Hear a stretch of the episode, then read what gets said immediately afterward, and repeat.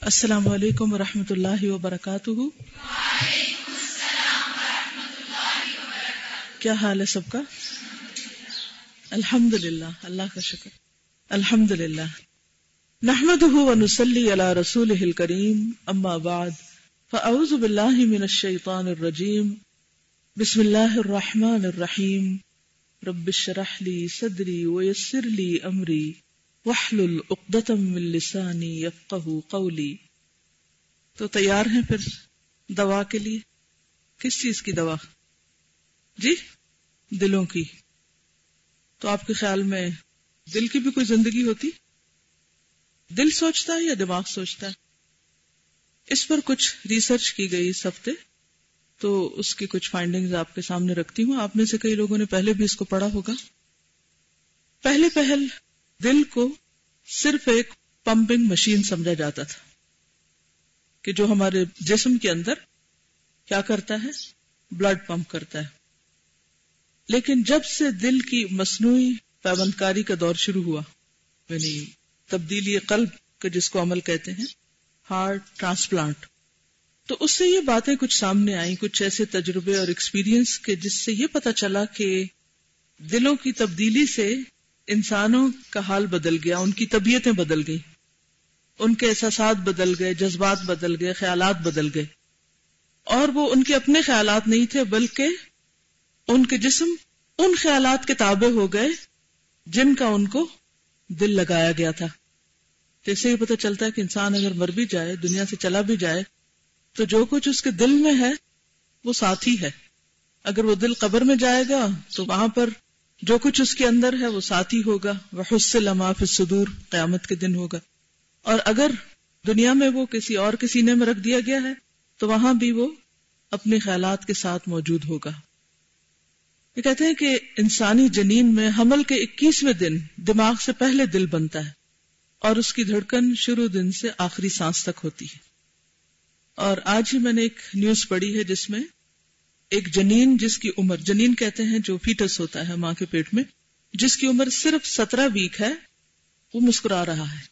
Seventeen weeks fetus is smiling smile کا تعلق کس سے؟ دماغ سے، دل سے۔ تو اس سے یہ پتا چلتا ہے کہ اگر سترہ ویک بچہ ماں کے پیٹ میں کسی بات پہ خوش ہو رہا ہے، تو اس کا تعلق اس کے دل سے ہے۔ اور سب سے پہلی چیز جو انسان کے جسم میں حرکت کرتی ہے وہ دلی ہوتا ہے۔ بالکل ابتدائی سٹیج پہ اگر آپ دیکھیں تو وہ جگہ پھڑک رہی ہوتی ہے۔ اور سب سے آخری چیز جو ایک طرح سے کام کرنا چھوڑتی ہے لیونگ چیزوں میں سے وہ بھی دل ہی ہے۔ کیونکہ اگر دماغ کام نہ کرے تو بھی مریض زندہ رہتے ہیں۔ ہاں موت اس وقت آتی ہے جب دل کام کرنا چھوڑ دیتا ہے۔ کہتے ہیں کہ دل نیورونز کا ایک نیٹ ورک ہے جو ہارمون پیدا کرتا ہے اور تمام جسم کو کنٹرول کرتا ہے۔ اس میں یاد رکھنے، میموری، محسوس کرنے اور جذبات پر قابو پانے کی صلاحیت ہوتی ہے۔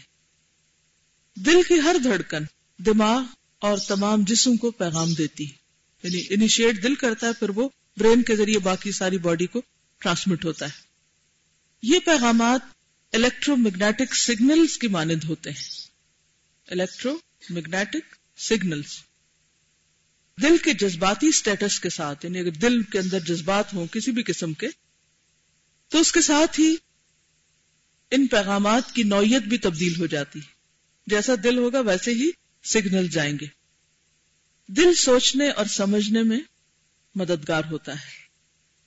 بہت سے ریسرچ کرنے والے اب یہ یقین رکھتے ہیں کہ دل ہی دماغ کی رہنمائی کرتا ہے اور دل کا ہر سیل یاداشت رکھتا ہے۔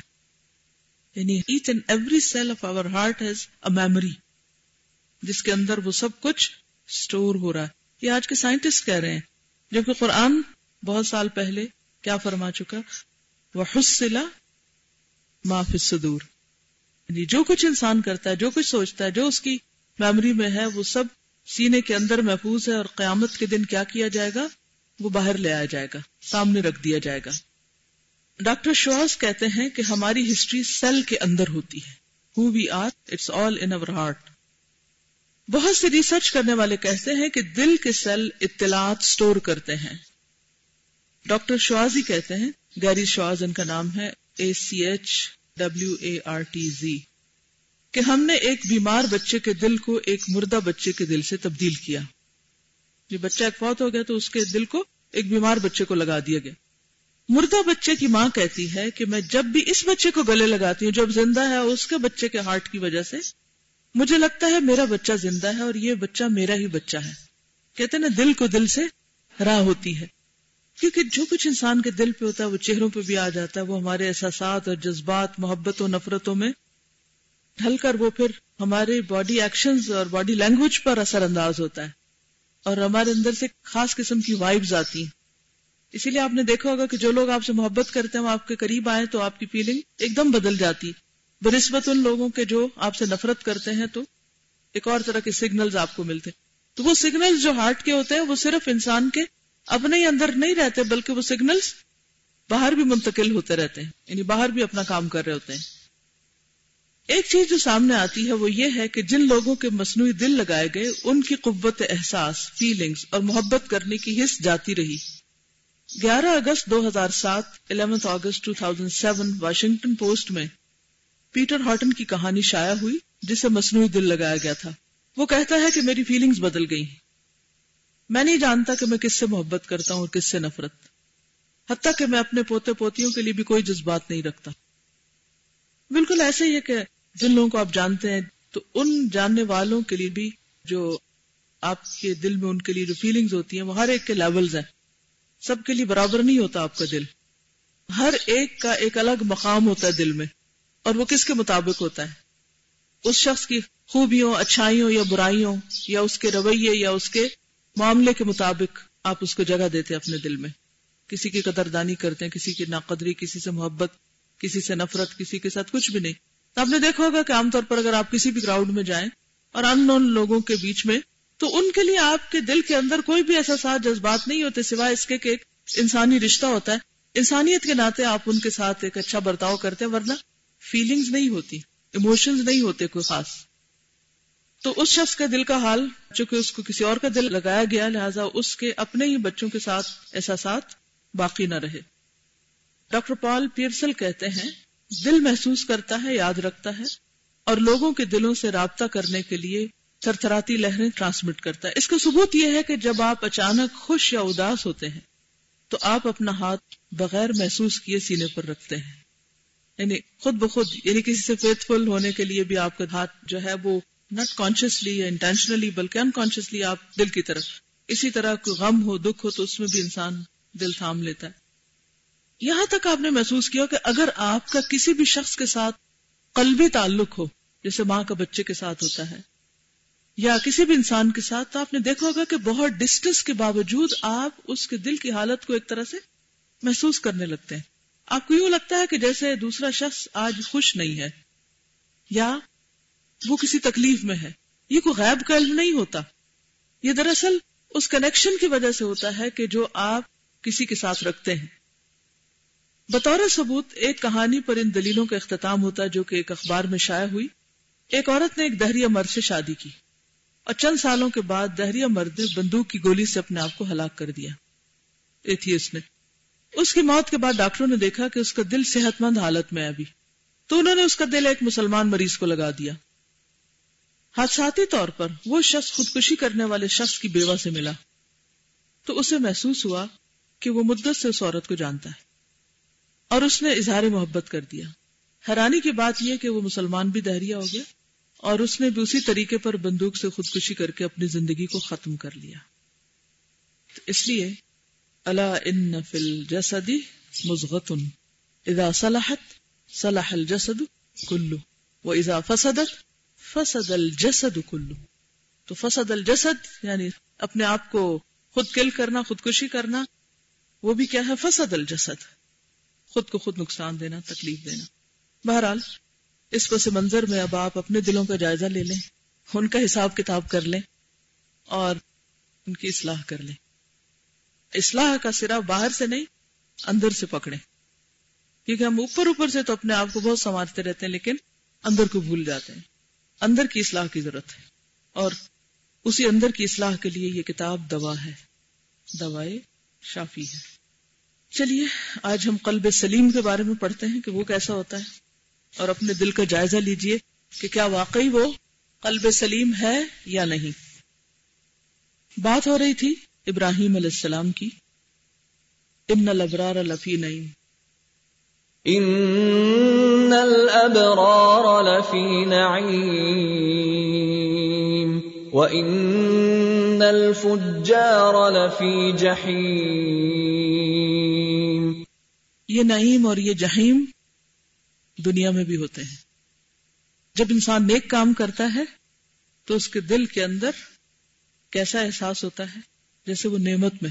اس کے پاس کچھ بھی نہ ہو، تب بھی وہ خوشی محسوس کرتا ہے۔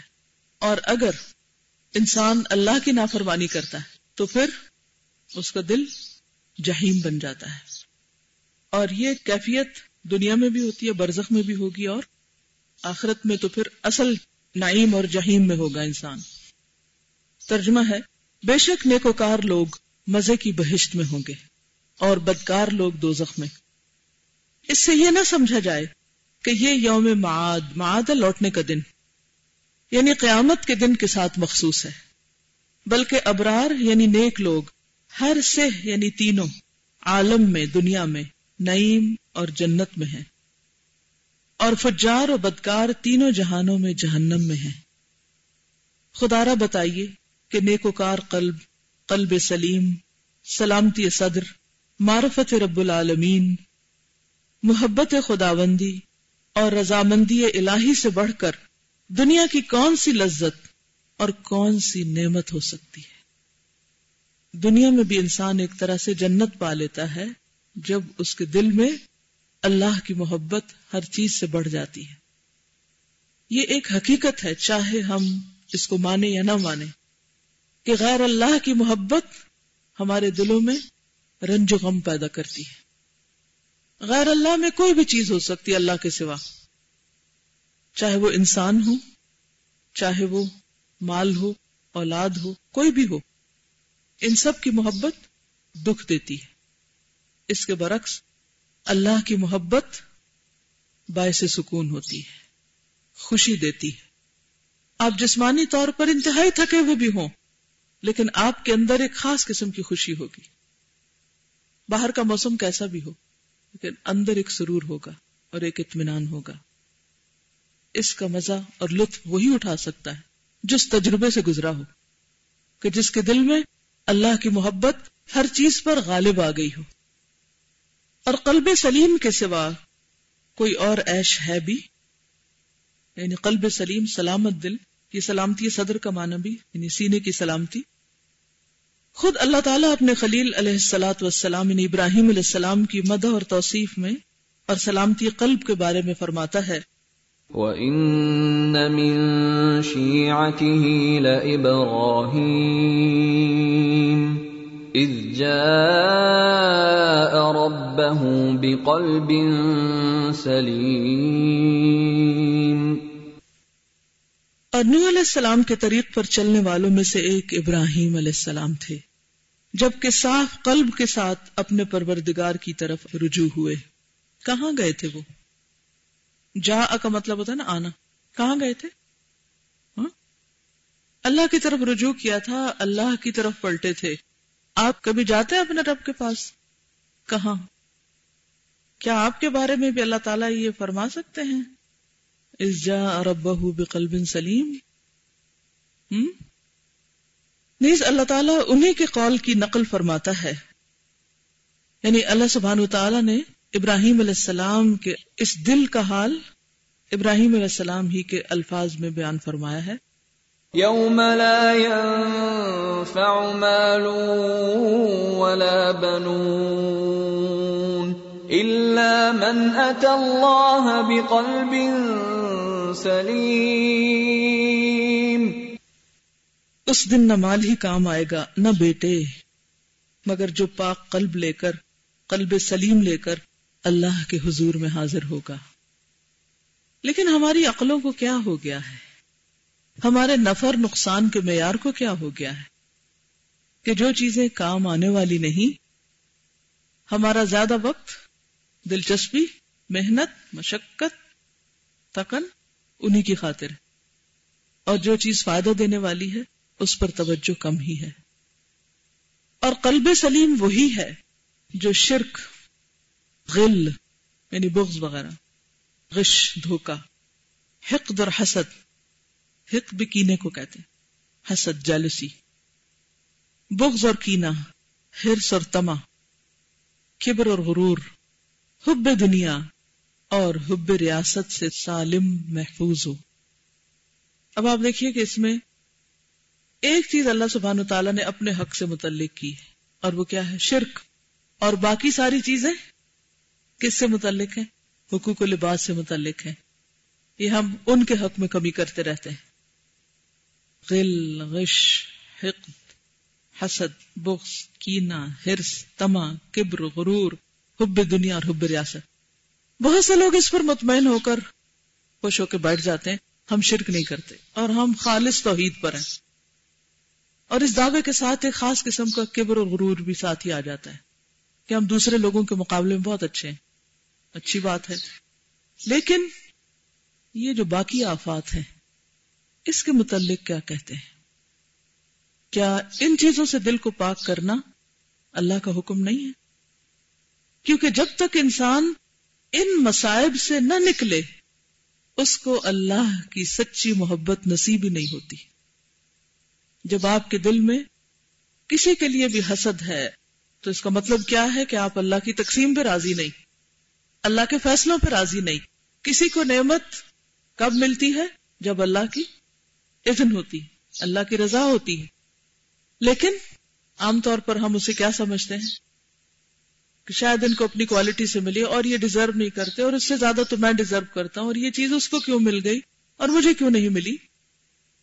اور اس پر ہم پھر ایک جہیم میں پڑے رہتے ہیں۔ حسد کیا ہے؟ آگ ہے نا؟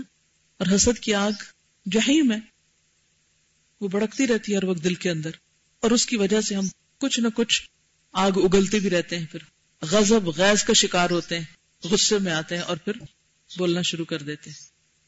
اب دیکھیے کہ عام طور پر یہ سب کیفیات کیوں ہوتی ہیں؟ اس وقت ہوتی ہیں جب ہم لوگوں سے توقعات رکھتے ہیں۔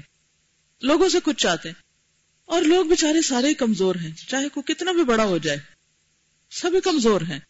کیونکہ خود ان کے اپنے ساتھ ضروریات لگی ہوئی ہیں۔ مثلا آپ دیکھیے کہ بازو کا آپ چاہتے ہیں کہ ہر وقت کوئی آپ کے ساتھ ہو جو آپ کی مدد کرتا رہے اور آپ کے کام کرتا رہے تاکہ آپ زندگی کی دوڑ میں تیز ہو سکے لیکن کیا کوئی ایک شخص بھی، آپ کی اولاد ہو، شوہر ہو، بچے ہوں، دوست ہوں، خادم ہو، کوئی بھی کوئی بھی شخص ایسا کر سکتا ہے بےچارا نہیں کر سکتا۔ کیوں؟ اس لیے کہ اس کو بھوک بھی لگے گی، اس کو نیند بھی آئے گی، اسے تھکاوٹ بھی ہوگی، اس کی اپنی بھی کچھ ضروریات ہوں گی۔ وہ اپنی کہاں سے پوری کرے؟ اگر وہ چوبیس گھنٹے آپ ہی کا غلام بنا رہے اور ہر وقت آپ ہی کے اشارے پہ دوڑتا رہے۔ پاسبل نہیں ہے۔ ممکن ہی نہیں ہے۔ لہذا جس شخص کا دل قلب سلیم ہوتا ہے، اس کے سامنے جب کسی کی غلطی آتی ہے کہ کسی نے آپ کے حکم میں کوتا کی، آپ کی مرضی کے خلاف کوئی کام کر دیا، آپ کی توقع بھی پورا نہیں اترا، تو وہ کیا سوچ کے مطمئن ہو جاتا ہے؟ کہ انسان ہے، کمزور ہے، ایسا ہی ہوگا۔ کوئی بات نہیں۔ چلو چھوڑو اس کو، آگے چلو۔ اور اس کے دل پر ایک قطرہ برابر بھی نہ میل رہے گی نہ تکلیف رہے گی، کیونکہ وہ اللہ کے فیصلے کو اور اللہ کی تخلیق کو پہچان گیا ہے کہ انسان ایسے ہی ہوتے ہیں۔ انہی کمزوریوں کے ساتھ ہوتے ہیں، انہی خامیوں کے ساتھ ہوتے ہیں۔ لہذا نہ تفکر رہے گی، نہ دل ٹوٹے گا اور نہ ہی آپ جہیم میں پڑیں گے۔ اسی طرح آپ دیکھیے کہ جیسا آپ کے اندر دل ہے نا، ایسا ہی دوسرے کے اندر دل ہوتا ہے۔ اگر کسی کے دل کے بارے میں آپ کو کوئی شکوہ ہے کہ اس کا دل بے وفا ہے یا اس کے دل میں کوئی خرابی ہے یا اس کا دل بدنیت ہے وغیرہ وغیرہ، کچھ بھی، عام طور پہ ہم لوگوں کی نیتوں پہ شک کرتے رہتے ہیں، ان کی محبتوں پہ شک کرتے ہیں، کبھی کسی اور چیز پہ شک کرتے ہیں جس کا تعلق ان کے دل سے ہوتا ہے۔ اور دل تو ہے ہی ایسی چیز جو ہر وقت الٹ پلٹ ہوتا رہتا۔ کبھی آپ تھکے ہوئے ہوتے ہیں، کبھی آپ بیزار ہوتے ہیں، کبھی آپ اپنے آپ سے تنگ ہوتے ہیں۔ اب دوسرا شخص اس وقت کیا سمجھ لیتا ہے؟ کہ ضرور وہ چیز آپ ہی سے متعلق ہے۔ مثلا کوئی شخص اپنے مسئلے میں پریشان ہے۔ فکر مند ہے، غمگین ہے۔ آپ اس کو دیکھتے ہیں کہ اس کا چہرہ اترا ہوا تو آپ سمجھ شاید میں نے کوئی غلطی کی۔ اس وقت بھی آپ فرسٹریشن سے کیسے بچ سکتے ہیں؟ یہ سوچ کے کہ انسان ہے، معلوم نہیں اس کے دل کی حالت اس وقت کیا ہے، اس پہ کیا کیفیت گزر رہی ہے۔ اللہ اس کی مدد کرے اور آپ اپنا کام کریں۔ کوئی پریشانی نہیں، کوئی غم بھی نہیں، کوئی دکھ ہی نہیں، کوئی فکر ہی نہیں۔ ہمیں شکوا کیا ہوتا ہے عام طور پر؟ فلاں نے مجھے دیکھا اسمائل ہی نہیں کیا۔ کنی کترا کے گزر گیا، آنکھ چرا کے گزر گیا۔ اور شیطان فوراً پہنچ جاتا ہے۔ ہاں دیکھا، بڑی محبتوں کے دعوے کرتا ہے۔ اور دل پہ گرا لگا دیتا ہے۔ پھر دوسری دفعہ جب اس کا دل بدلا ہوتا ہے اور وہ اسمائل کر رہا تھا آپ ایسے دیکھ رہے ہوتے ہیں۔ جب اپنی مرضی ہوتی تو اسمائل کرنا شروع کر دیتے ہیں۔ اور جب ہمارا دل چاہتا ہے تو کوئی ہماری اسمائل کا جواب بھی نہیں دیتا۔ یہی تو غلط فہمی ہوتی ہے چھوٹی چھوٹی۔ اس وقت ہم بھول جاتے ہیں کہ دوسرا شخص بھی انسان ہے اور اس کے اوپر بھی مختلف کیفیات آتی ہیں، جیسی بین ہی خود ہمارے اوپر آتی ہیں۔ تو ان معاملات میں اتنی فکر بندی کی کیا ضرورت ہے؟ اتنی پریشانی کی کیا ضرورت ہے؟ تو پھر انسان حالات کے مطابق معافقت کرتا چلا جاتا اور وہ ہر حال میں نعیم میں رہتا ہے۔ نعیم میں رہتا ہے۔ کسی کو بینیفٹ آف ڈاؤٹ دیتا ہے کہ وہ بھول گیا ہوگا، کسی کو دیتا ہے کہ اس کی طبیعت خراب ہوگی۔ وہ ایسا ہے نہیں، بس ہو گیا، اس سے انسان ہے، کمزور ہے۔ کسی کو، کسی طرح کسی کو، کسی تعویل سے۔ ہوتا کیا ہے کہ ہم اپنے آپ کو تو خوب تعویلیں دیتے ہیں۔ جب اپنے سے غلطی ہو جاتی ہے تو بہت سی تعویلیں دے دیتے ہیں۔ لیکن جب کسی کی غلطی ہوتی ہے تو کوئی تعویل نہیں دیتے۔ خوب خوب پکڑتے ہیں دوسرے کو۔ اور دوسرے کو تو کیا اس کا اثر پہنچے گا؟ اس سے پہلے خود جو جہیم میں ہے وہ اپنے اوپر پڑے گا۔ اس لیے اپنی بھلائی کے لیے اور اپنے فائدے کے لیے لوگوں کو معاف کر دیا کریں اور لایانی باتوں کو چھوڑ دیا کریں اور چھوٹی چھوٹی باتوں کو بڑھایا نہ کریں۔ کسی بھی ریلیشن شپ میں، چاہے ہسبینڈ ہو، چاہے بچے ہو چاہے دوست ہو چاہے کولیگز ہو کوئی بھی ہو۔ اور پھر اس میں آپ دیکھیے کہ نمبر ون شرک ہے اور آخری بات جو ہے وہ حب ریاست ہے اتارٹی کی محبت، چیزوں کو کنٹرول کرنے کی۔ پوزیسو ہونے کی۔ یہ ایک اور آفت اور بلا ہے۔ اور شرک کے بعد بہت سی خرابیاں اس مصیبت سے آتی یہ حب ریاست صرف کسی ملک کے سربراہ میں نہیں ہے، یا کسی آرمی کے جرنیل میں نہیں ہے، یا کسی اور ادارے کے چیئرمین میں نہیں ہے۔ یہ حب ریاست ہر شخص کے اندر۔ حتیٰ کہ آپ دیکھیں گے کہ جو سروینٹس کے اندر بھی جو زیادہ اسٹرانگ ہوتا ہے، وہ کمزوروں کو باس اراؤنڈ کر رہا ہوتا ہے۔ ان کو کنٹرول کر رہا ہوتا ہے۔ اور ان کا لیڈر بنا ہوا ہوتا ہے۔ اور ان پہ اپنا حکم چلانا چاہتا ہے۔ اسی طرح خواتین کے اندر کوٹ کوٹ کے بھری ہوئی چیز۔ ساس بہو کے سارے جھگڑے کہاں سے شروع ہوتے ہیں؟ یہاں سے شروع ہوتے حب ریاست۔ کہ کنٹرول میرے ہاتھ میں رہے۔ ساس چاہتی ہے، میرے ہاتھ میں رہے۔ بہو چاہتی ہے اب میری شادی ہوگی، یہ میرا گھر ہے، وہ کنٹرول میرے ہاتھ میں آ جائے۔ اس مصیبت پہ قابو پانے کے لیے بھی بہت مضبوط ایمان چاہیے ہوتا ہے کہ جس میں انسان اختلاف کے باوجود لوگوں کے ساتھ، بہت مفاہمت کے ساتھ رہے اور بہت کنٹرول کی فکر نہ کرے، بلکہ اپنی ذمہ داری ادا کرنے کی فکر کرے، کیونکہ کلو کم رائن وہ کلو کم مسول ہی اور اللہ سے خیر و بلائی کی دعا انسان مانگتا رہے۔ اور آپ دیکھیں گے کہ بہت سی چیزیں جن کو آج ہم اتنی بڑی بلا سمجھتے ہیں، اتنی بڑی چیز سمجھتے ہیں، کچھ عرصے کے بعد ان کی کوئی بھی ویلیو نہیں ہوتی۔ جو خواتین شادی شدہ ہیں، وہ سوچیں کہ جن گھروں میں وہ بیاہ کے گئی تھی کہاں ہے وہ گھر اب؟ جہاں آپ کے دل میں جہیم تھا کہ اس گھر کی اتارٹی مجھے مل جائے۔ یا جنہوں نے بیٹوں کو بیایا ہے اور بہو کو لے کر آئے اور پہلے تو بہت چاہ، پیار، محبت، لاڈ سے اور پھر کچھ ہی عرصے کے بعد کولڈ وار شروع ہوئی، پھر وہ کولڈ ہارٹ میں تبدیل ہو گئی اور پھر جنگ عظیم میں بدل گئی۔ حتیٰ کہ ملک اور ریاست الگ ہو گئی۔ کیا ہوا اس کا؟ چھوڑ کے چلے گئے۔ سب ریاست چھوڑ کے چلے گئے۔ اور جو ہے انہوں نے بھی چلے جانا ہے۔ اور یہ اس وقت ہوتا ہے جب انسان کے سامنے کوئی اور بڑا مقصد نہیں ہوتا۔ اس کے سامنے مقصد بس اس کا گھر ہی ہے یا اس کی چند چیزیں ہی ہیں کہ جن کو وہ اپنے کنٹرول میں لینا چاہتا ہے۔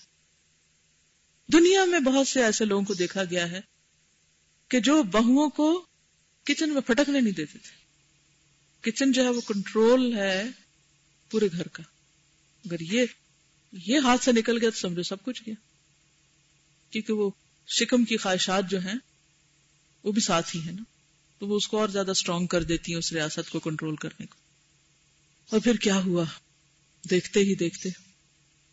سب کچھ یا بیماری کی شکل میں، یا موت کی شکل میں، یا کسی اور ہم و غم کی وجہ سے سب ریاست چلی گئی ہاتھ سے۔ اور انہی بہوؤں کے محتاج ہو گئے، جن کو پاس نہیں پٹکنے دیتے تھے، جن کو مرضی سے زائد کھانا لینے کی اجازت نہیں تھی، اب انہی کے ہاتھوں سے کھانا کھا رہے ہیں۔ اور انہی سے پانی کو ترستے ہیں کہ وہ پلائیں تو پی سکتے ہیں۔ یہ اکثریت کا حال ہے۔ یہ مثالیں روز دیکھتے ہیں آپ، لیکن کوئی سبق نہیں لیتا ان سے۔ ہر معاملے میں آپ دیکھیے، کوئی بھی ایسی جگہ جس کی اتارٹی کا آپ کو بہت شوق حب ریاست۔ سب کا انجام یہی ہے۔ کچھ بھی ساتھ نہیں جانا۔ جب پاس رہنا ہی نہیں، تو کیوں نہیں اپنی زندگی میں اپنے ہاتھوں دوسروں کو دیتے؟ کیوں نہیں اپنے ہاتھ سے دوسروں کو ساتھ ملاتے کہ وہ آپ کے لیے صدقہ جاریہ بن جائے جو سکلز ہنر، علم، تجربہ آپ کے پاس ہے پیار محبت سے آپ منتقل کر دیں دوسروں کے پاس۔ اپنی زندگی میں دے ڈالیں وہ چیزیں۔ تاکہ آپ کے بعد آپ کے تجربے سے جو فائدہ اٹھائے وہ آپ کو جزا ملتی رہے۔ اس کا تعلق صرف دین کے علم سے نہیں ہے، اس کا تعلق ہر اچھے نفع مند علم سے ہے۔ چاہے وہ گھر چلانے کا علم کیوں نہ ہو۔ تو بات یہ ہے کہ جب اللہ کی محبت دل میں آتی ہے تو پھر ایسی چیزوں کو کنٹرول کرنے سے زیادہ شوق ہوتا ہے اللہ سے ملاقات کا۔ تو انسان شکر کرتا ہے کہ کوئی اور اتارٹی لے لے، اور ذمہ داری لے لے، اور مجھے تھوڑی فرصت ملے کہ میں کچھ اور اللہ کی محبت کے کام کروں، جن سے اللہ کی محبت حاصل ہو۔ پھر انسان کا توجہ اور دھیان بڑھ جاتا ہے۔ ورنہ شیطان مسلسل وہی چیزیں انسان کے لیے رائی کا پہاڑ بنا بنا کے دکھاتا ہے۔ تو ایسا دل، ہر آفت، ہر مصیبت اور ابتلا سے محفوظ ہے۔ اللہ تعالیٰ سے دور رکھنے والی باتوں سے محفوظ ہے۔ کیونکہ کسی اور چیز میں ایسی اٹریکشن ہے ہی نہیں۔ کہ وہ اس کو غافل کرے، وہ اپنی طرف کھینچ لے جائے۔ اللہ کی خبروں کے خلاف جو شبہات پیدا ہوتے ہیں انہیں اللہ تعالیٰ کے احکامات یا جو کچھ اللہ نے فرمایا، ان کے بارے میں اگر ڈاؤٹس آتے ہیں، ان سے بھی محفوظ ہو جاتا ہے۔ ان شہوات اور خواہشات سے محفوظ ہے جو احکام الہی کے خلاف ابھرتی ہیں۔ ان ارادوں سے محفوظ ہے جو مراد الہی کے خلاف اقدام کرنے پر مجبور کرتے ہیں۔ یعنی اللہ کی مرضی مراد الہی سے مراد اللہ کی مرضی۔ اللہ کی مرضی کے خلاف اقدام کرنے پہ مجبور کرتے ہیں۔ کیونکہ دل محفوظ ہے نا تو وہ چیز آئی نہیں رہی۔ اور ہر راہزن سے محفوظ ہے۔ راہزن کون ہوتا ہے؟ ڈاکو چور۔ جو رشتہ الہی کو توڑ سکتا ہے۔ کیونکہ وہ محفوظ دل ہے نا، سلیم ہے، بند ہے، وہ چور ڈاکو سے دور ہے۔ یہ قلب اور ایسا قلب دنیا میں بھی جنت میں ہے۔ اور برزخ میں بھی جنت میں اور قیامت کے دن بھی جنت میں۔ قلب کی سلامتی ان پانچ چیزوں کے بغیر تکمیل کو نہیں پہنچ سکتی۔ یعنی قلب سلیم کب ہوتا ہے؟ جب یہ پانچ چیزیں۔ نمبر ایک، شرک سے محفوظ ہو۔ شرک توحید الہی کے خلاف ہے۔ نمبر دو، سنت نبوی کے خلاف جو بدعات ہیں ان سے محفوظ ہو۔ یعنی ہر وہ چیز جو سنت سے ثابت نہیں، انسان اس کو چھوڑتا جائے۔ دین کے معاملات میں۔ نمبر تین، امر الہی کے خلاف یعنی اللہ کے حکم کے خلاف، یا الذین آمنوا، کہہ کے جو جو بھی حکم دیے اس کے خلاف جو شہوات اور خواہشات ہیں، ان سے محفوظ ہو۔ تمام احکامات کو بغور پڑے اور دیکھے کہ میرے اندر تو نہیں ہے کچھ اس میں سے۔ اور جو چیز دیکھے کہ یہ اللہ کی مرضی کے خلاف جاری ہے، اس کے پیچھے لگ جائے اور اس کو اپنے اندر سے نکال کے چھوڑے۔ نمبر چار، اس غفلت سے محفوظ ہو جو ذکر الہی سے غافل اور بے خبر کر دے۔ یعنی کسی ایسی مجلس، کسی ایسے انسان، کسی ایسی جگہ، چیز، کام سے بچ کے رہے جو انسان کو اللہ کے ذکر سے غافل کرے۔ اور ہم سب کو پتا ہے نا کہ کون کون سی چیزیں ہمیں اللہ سے غافل کر دیتی ہیں۔ خاص طور پر دو چیزوں کا ذکر ہے قرآن میں۔ یا الذین آمنوا لا تلہکم اموالکم ولا اولادکم عن ذکر اللہ۔ ومن یفعل ذالک فاولئک ہم الخاسرون۔ جاب بچے۔ یہ دو بڑی چیزیں، مردوں کے لیے اموال ہیں، زیادہ بڑا ہم، اور عورتوں کے لیے اولاد ہے بڑا ہم۔ حج ڈیلے کر رہے بچوں کو کیا ہوگا؟ زکات نہیں دے رہے کہ مال کو ایسی چیزوں پہ لگائے چلے جا رہے ہیں کہ جن کی حقیقت میں کوئی بڑی ضرورت نہیں۔ یہ بے وجہ قرضے پہ قرضے لیے چلے جا رہے ہیں، مال مزید بڑھانے کے لیے۔ تو ہر شخص کی کوئی نہ کوئی کمزوری ہوتی اور ہر شخص خود جان سکتا ہے کہ کون سی چیز ہے کون سی جگہ ہے، کون سا کام ہے، کون سا موقع ہے، جس سے میں پھسلتی ہوں۔ خود اپنے آپ کو چیک کریں۔ کیا چیز آپ کو اللہ سے غافل کرتی؟ ہو سکتا ہے آپ کو کمپیوٹر ہی ہو ہو سکتا ہے ٹیلی فون ہو ہو سکتا ہے کوئی کتاب ہو ہو سکتا ہے کوئی انسان ہو۔ کون سی ایسی چیز ہے کہ جس میں آپ مشغول ہوتے ہیں تو آپ کی نماز لیٹ ہو جاتی ہے؟ کون سی ایسی چیز ہے کہ جس میں مشغول ہونے کے بعد آپ قرآن پڑھنے کا ٹائم ہی نہیں پاتے۔ ذکر استغفار کا وقت ہی نکل جاتا ہے۔ مثلاً آپ دیکھیے کہ آپ میں سے ہر شخص کہیں نہ کہیں کچھ نہ کچھ سفر کرتا ہوگا، چاہے وہ گاڑی پہ کرے، چاہے وہ پیدل کرے، چاہے وہ کسی بھی طرح۔ تو دیکھا گیا کہ بہت سے لوگ سفر کرتے ہوئے بھی باتوں سے باز نہیں آتے اور کیے ہی چلے جاتے ہیں۔ کسی وہ خاموش نہیں ہوتے۔ کوئی ضرورت کی ہو یا نہ ہو، بس بولے چلے جائیں گے۔ اب ذکر کب ہوگا؟ نہ گھر میں وقت ہے، نہ کہیں سفر پہ وقت ہے، نہ کہیں کسی وقت وقت ہے ہی نہیں۔ ویسے کچن میں بھی کھڑے ہیں، بولے چلے جائیں گے، بولے چلے۔ کبھی نوکروں پہ بول رہے ہیں، کبھی بچوں پہ بول رہے ہیں۔ کبھی اس کو آوازیں دے رہے ہیں، کبھی ادھر کبھی ادھر۔ ایک ہنگامہ ہے جو گھر میں مچا ہوا ہے۔ نہ خود کچھ کرتے ہیں، نہ کسی اور کو کرنے دیتے ہیں۔ کوئی بھی چیز، چاہے وہ زیادہ کھانا ہو، چاہے زیادہ سونا ہو، چاہے زیادہ باتیں ہوں۔ کوئی بھی چیز، جس کی وجہ سے آپ اللہ کے ذکر سے غافل ہوتے ہیں، اس کو آپ خود ڈیٹیکٹ کریں خود دیکھیں کیا ہے۔ سب کی ایک نہیں ہوتی ہر ایک کی کوئی نہ کوئی الگ چیز ہوتی۔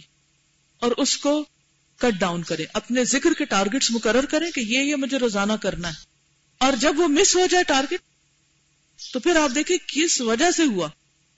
اس کو نوٹ کر لیں۔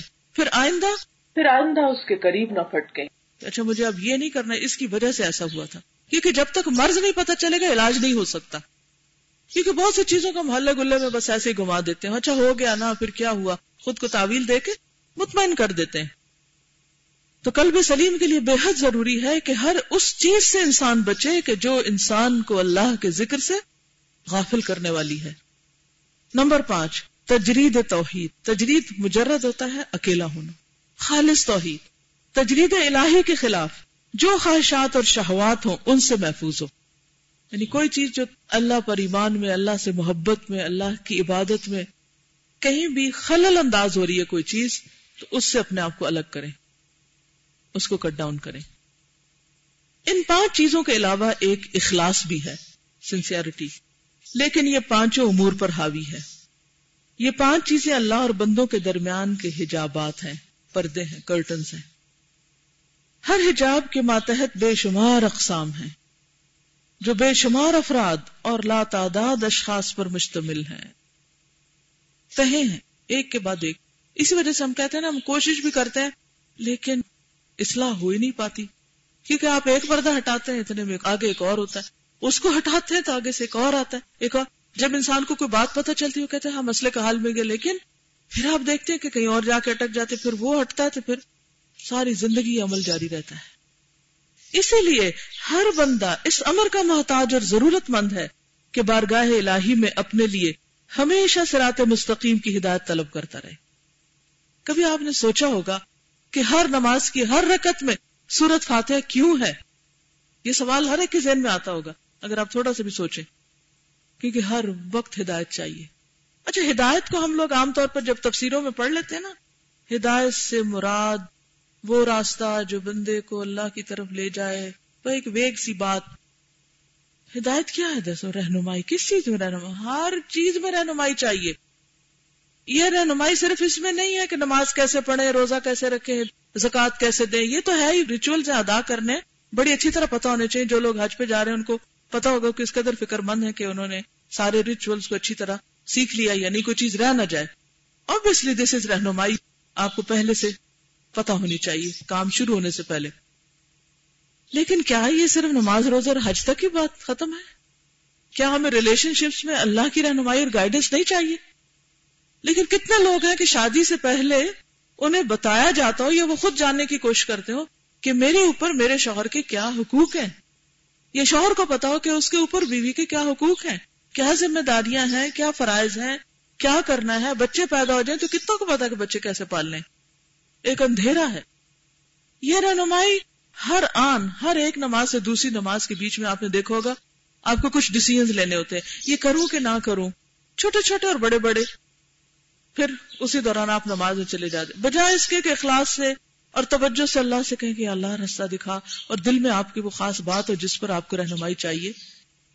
آپ کیا کرتے ہیں؟ خود اپنے طور پر ہی کوئی حال نکالتے رہتے ہیں اور بالکل صورت واقعہ سے الگ ہو کے ایک اور ہی گون چکر میں پڑے ہوئے ہوتے ہیں اور انہی باتوں کو سوچ رہے ہوتے ہیں۔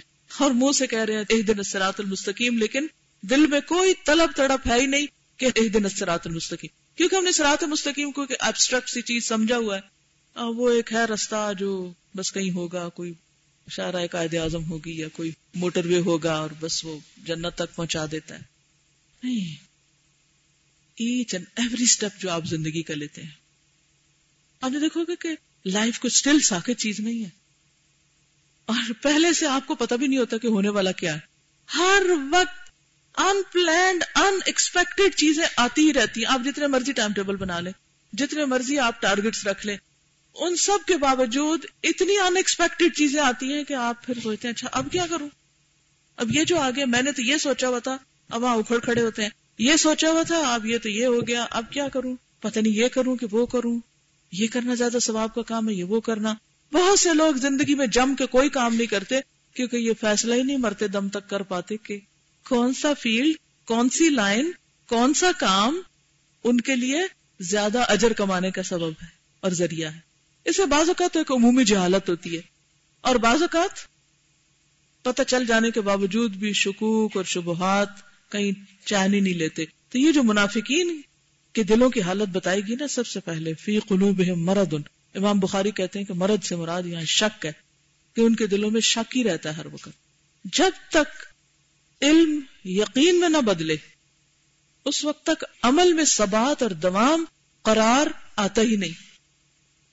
اور آپ کہیں جمتے ہی نہیں۔ اور جب تک آپ کہیں جمے نہ، درخت کب پھلتا پھولتا ہے؟ جب وہ جمتا ہے، اس کی جڑیں پھر مضبوط ہوتی ہیں اور اس کے اوپر بھی بہار آتی ہے۔ تو آپ بھی جب تک یثبت اللہ الذین آمنوا بالقول الثابت فی الحیات الدنیا و فی الاخرہ، جب تک یہاں جم کے نہیں اللہ کی اطاعت کے لیے شر صدر سے کام کرتے آندھیوں طوفانوں، رکاوٹوں، مخالفتوں کے باوجود اس وقت تک پھر آگے بھی جا کے استقامت نہیں ہوگی۔ وہاں بھی ڈاما ڈولی ہوگا انسان۔ تو بہت ضروری ہے کہ انسان کیا کرے؟ ان حجابات کو ہٹانے میں اللہ کی مدد طلب کرے۔ کہ حجاب اصل میں کیا ہے نا کہ مثلاً اس وقت میں یہ چیزیں دیکھ رہی ہوں، اگر یہ میرے سامنے ہے تو میں کہوں گی اچھا یہ یہ ہو سکتا ہے، یہ وہ ہو سکتا ہے، یہ ایسا ہی ہٹے گا تو بالکل کلیئر چیز نظر آئے گی۔ اور مجھے پتا چل جائے گا کہ یہ چیز کیوں ہے یہاں۔ تو دنیا میں کتنی بھی چیزیں کتنے بھی لوگ ہیں، کتنے بھی کام ہیں، ان سب کے بارے میں مجھے کیا کرنا چاہیے؟ کون سی چیز کو پہلے کرنا چاہیے؟ کون سے کام کو کب کرنا چاہیے؟ یہ سب حکمت سے تعلق رکھتی ہیں چیزیں۔ اور حکمت کس کو ملتی ہے؟ کون دیتا ہے؟ تل حکمت میشا وہ میں تل حکمت فقد اوتی خیرن کثیرا۔ اور حکمت کیا ہے؟ رائٹ ٹائم پہ رائٹ کام۔ جو کام جس وقت کرنا چاہیے اس وقت وہ کیا جائے۔ اور یہ کیسے ملتی ہے یہ وزڈم یہ اللہ سے مانگنے سے ملتی ہے۔ اور جب ہر نماز میں آپ یکسوئی سے کہتے ہیں نا دن سرات المستقیم۔ اور اس وقت جب سرات المستقیم بولے، تو آپ کے دل میں کیا ہو؟ وہ رنج، ہم، غم، وہ انڈیسائسونیس جس کے اوپر آپ کوئی فیصلہ نہیں کر پا رہے کہ دائیں جاؤں کہ بائیں جاؤں، سیدھی چلوں کہ پیچھے پلٹوں، وہ پھر اللہ سے مانگ لے کہ اللہ، اس سے مجھے حکمت دے دے تو میں اس کام کو بہتر طریقے سے کیسے کروں۔ اور جس دن یہ حکمت آ گئی، آپ کا ہر کام اتنا خوبصورت ہو جائے گا، اتنا بہترین ہو جائے گا۔